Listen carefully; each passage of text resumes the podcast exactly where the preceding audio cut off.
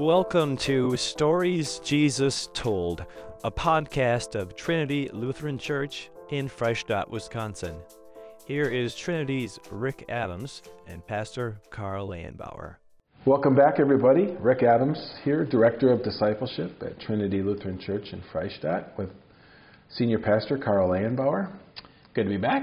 It's good to be back with you. And today is Friday, June 16th. We're already to the end of the week. Uh, it's gone quick, and we're in Matthew 28, a very familiar couple of verses here, verses 19 and 20. Um, just a reminder that this is all under that umbrella of the parables of the lost and the found. And I think we'll find some interesting connections here of Jesus' uh, parting words, I guess you could say, in his ministry to his disciples here. So, Pastor Carl, why don't you take it away? Yeah, we'll read uh, these couple of verses from the end of Matthew 28. Go, therefore, and make disciples of all nations, baptizing them in the name of the Father, and of the Son, and of the Holy Spirit, teaching them to observe all that I have commanded you. And behold, I am with you always to the end of the age. Yeah, this, this verse, it expresses a little bit similar sentiment to what we had yesterday the universality of God's love, know, where God desires all men to be saved. You have that all nations mm-hmm. aspect that's, that's pretty inclusive. That's pretty inclusive. Yeah, mm-hmm. actually, as I look at that, it makes me wonder why they were as slow as they were to recognize yeah. they were sent to Gentiles. Right. I, mean, I, I understand that's a, that was a huge boundary to cross, uh, but Jesus was he wasn't hiding this, nor, nor, was God in the Old Testament. Well, and even the, the, the most familiar verse that I think even non Christians can quote, because you always see a sign for it in most sporting events, John three sixteen. Mm-hmm. Go, uh, for God so loved the world. Mm-hmm. You know, there's there's no exclusivity. Nobody has a, uh, an insider's claim on God. Yeah. It's for the world, all nations here in Matthew 28. Yep, which is good because if it wasn't all nations, I wouldn't be here. That's right. Yeah. Yeah. I think too about in our context here at Trinity, when you think about how we have embraced this, uh, this idea of God's love for the world, with our African mission auction, mm. with the, the Karenni community in our midst, in our school. Um, we have a connection to Ghana and South and Sub-Saharan Africa and Nigeria and Togo and and then in Myanmar, uh, Burma mm-hmm. for the the Karenni. We have connection to inner city Milwaukee with the, our support for Holy Ghost and Bethany and Mission of Christ we understand, but we constantly need to be reminded that God is for the world. The gospel is for the world. And uh, sometimes that can easily be lost. Yeah. Yeah, it's hard. I mean, it's easier to be with people who are like you, mm-hmm. who think like you, dress like you, eat like you, talk like you, care about the same things as you. So the the border crossing that Jesus keeps doing, the boundary crossing that he does in his ministry and that he calls his church to do, is a call to a certain uh, level of dying to yourself, of self uh, sacrifice in order to engage and, and invest in somebody who is who's different. Right, right. And a humility too, because it's it's always tempting to look at anybody, any difference, and assume my way is better. Mm-hmm. And uh, I remember when I was in Africa with Ron Mudge, uh, he he talked about just the beauty of reserving judgment. When you're tempted to look at something they're doing and like, man, that makes no sense, just reserve judgment and let yourself get to know people, get to know the culture, and eventually what you find is there's something really, really beautiful here that I would have missed if I had just assumed that uh, that I should be changing them to become more like me. Right. It seems like. Uh, it might be emphasizing the obvious here, but we, what we teach, I mean, what we teach seems obvious, but somehow it's gotten lost on a lot of other so called Christian churches where the message has become something other than the gospel. It might become a social gospel, it might become a cause, social justice.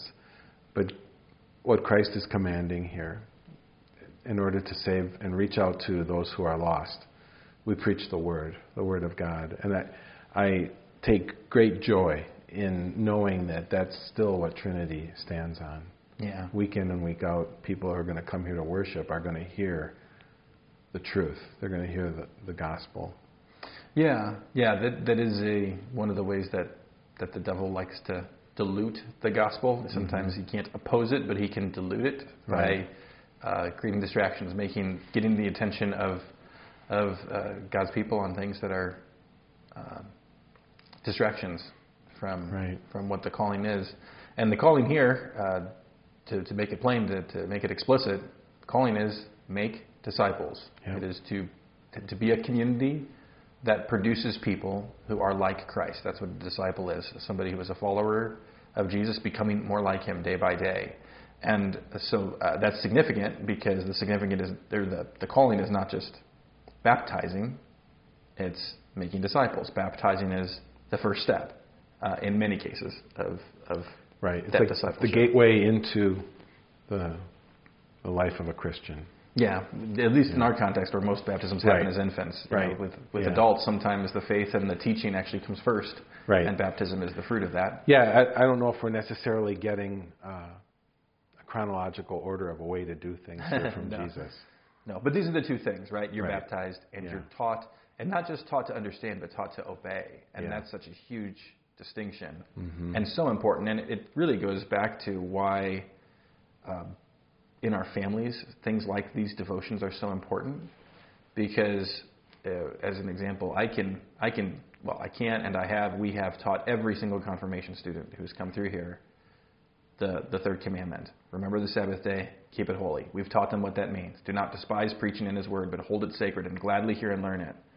But the, the confirmands who actually do that after their confirmation are the ones whose parents did that. Yes.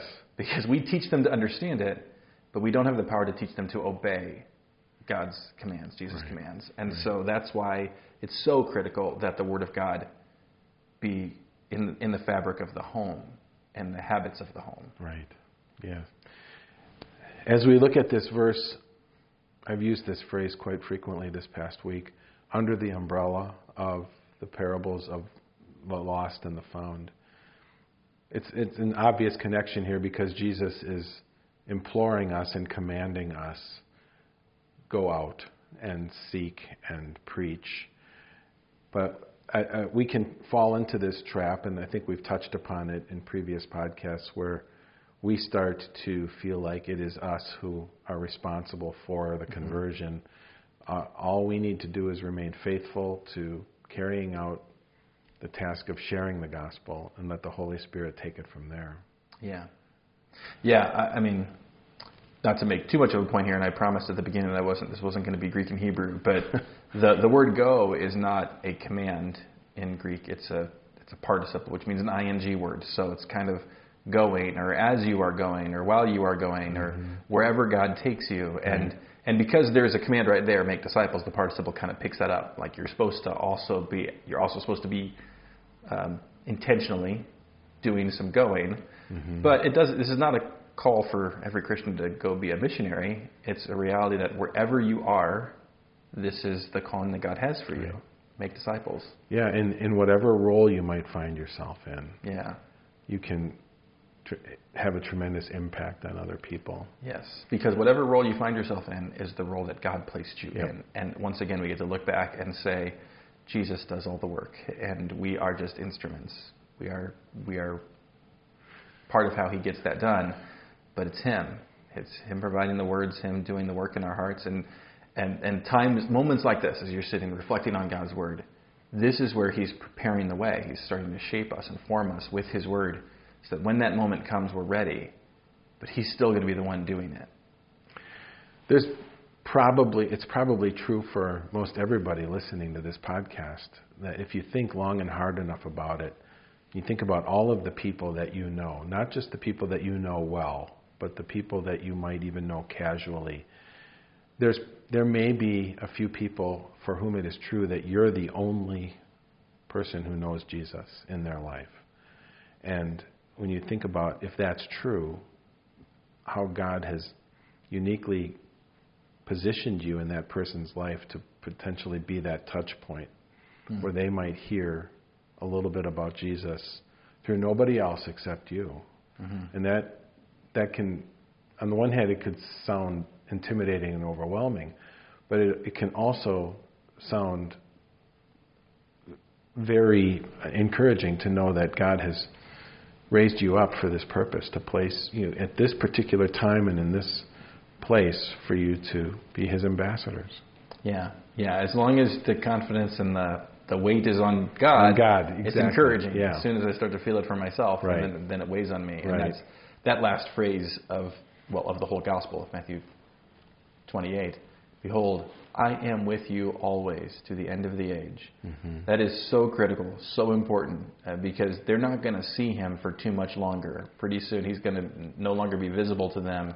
But Jesus is saying, I am there, I am at work, you can trust me, you can continue to, to lay the weight on me because I am with you always. And, and we can take that to heart as well Yeah. Going back to something you were saying too about it's possible you're the only person in somebody's life um, in a, kind of a parallel way i think about all those situations where uh, there is somebody else who knows jesus in that person's life who's praying that there might be a friend or some because you know they, they just feel like they don't they don't know how to get past some kind of boundary in the relationship. And i think about that because there's certain Oh, definitely. relationships I'm in, I have where it's there, there's something there that keeps us from being able to have the conversations that matter, and I pray that God would put a, another friend or an, you know a family member or somebody who could just help to get the door open, Right. you know, and um, we all have the great dignity of being a part of God's work of seeking and saving the lost, and um, it's a privilege. It's a beautiful thing Yeah. nothing to, to shy away from, uh, but we do need to keep the weight on Jesus, otherwise that becomes a heavy burden. The Christian church worldwide is a beautiful thing when you see the mosaic of every tribe, every nation, and you get this little vision of like what Revelation describes at the end of all of the people of God. And the one common denominator that we have is that we have that faith in Christ. And it is a present reality in this world. Uh, I, to a much lesser extent, we see it every Sunday or Saturday night when we come together as a people of God in this church. And because we've been talking a lot about in this text of individually being ambassadors and taking the gospel message into our own unique contexts. But we come back every week to be that body of Christ and, and, and to be recharged and to connect with one another so that we can go back out again. And I, I want to emphasize that because we're coming close to the end of another week and we're going to be coming up on worship again and we'd really we, we don't want this podcast or this devotion book to be a replacement of your time with Jesus this summer. Yeah, we, we unfortunately cannot deliver the body and blood of Jesus over the internet. No, and we can't physically be with everybody while we're Yeah. across the table from each other. yeah, I don't know. I just wanted to express that because I think as we go and make disciples of all nations, we we need to remember that we are a, a, a family that needs one another. yeah. The the body of Christ is not any individual person; it is the whole. It Right. all believers, and so, I like Jesus says, "Apart from me, you can do nothing." And in a sense, that means apart from each other, Right. we can do nothing either. Yeah. I also want to remember uh, we were told to encourage people to like our podcast or rate it in case it might help in making it more visible on various platforms, whether it's Apple or Yeah. Spotify. So yeah, if it's helpful to you and you think it might be helpful to someone else, then you can. you can rate it. If you can rate it, then rate it positively, hopefully. um, we don't want you to lie. If you don't like us, then maybe you shouldn't rate us at all. But if you are enjoying this um, process, then please give us a positive rating.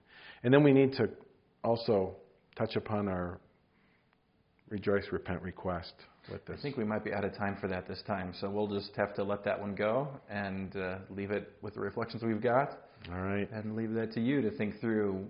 How is God calling you to rejoice? Yes. Perhaps by this time you're able to identify that. Yeah.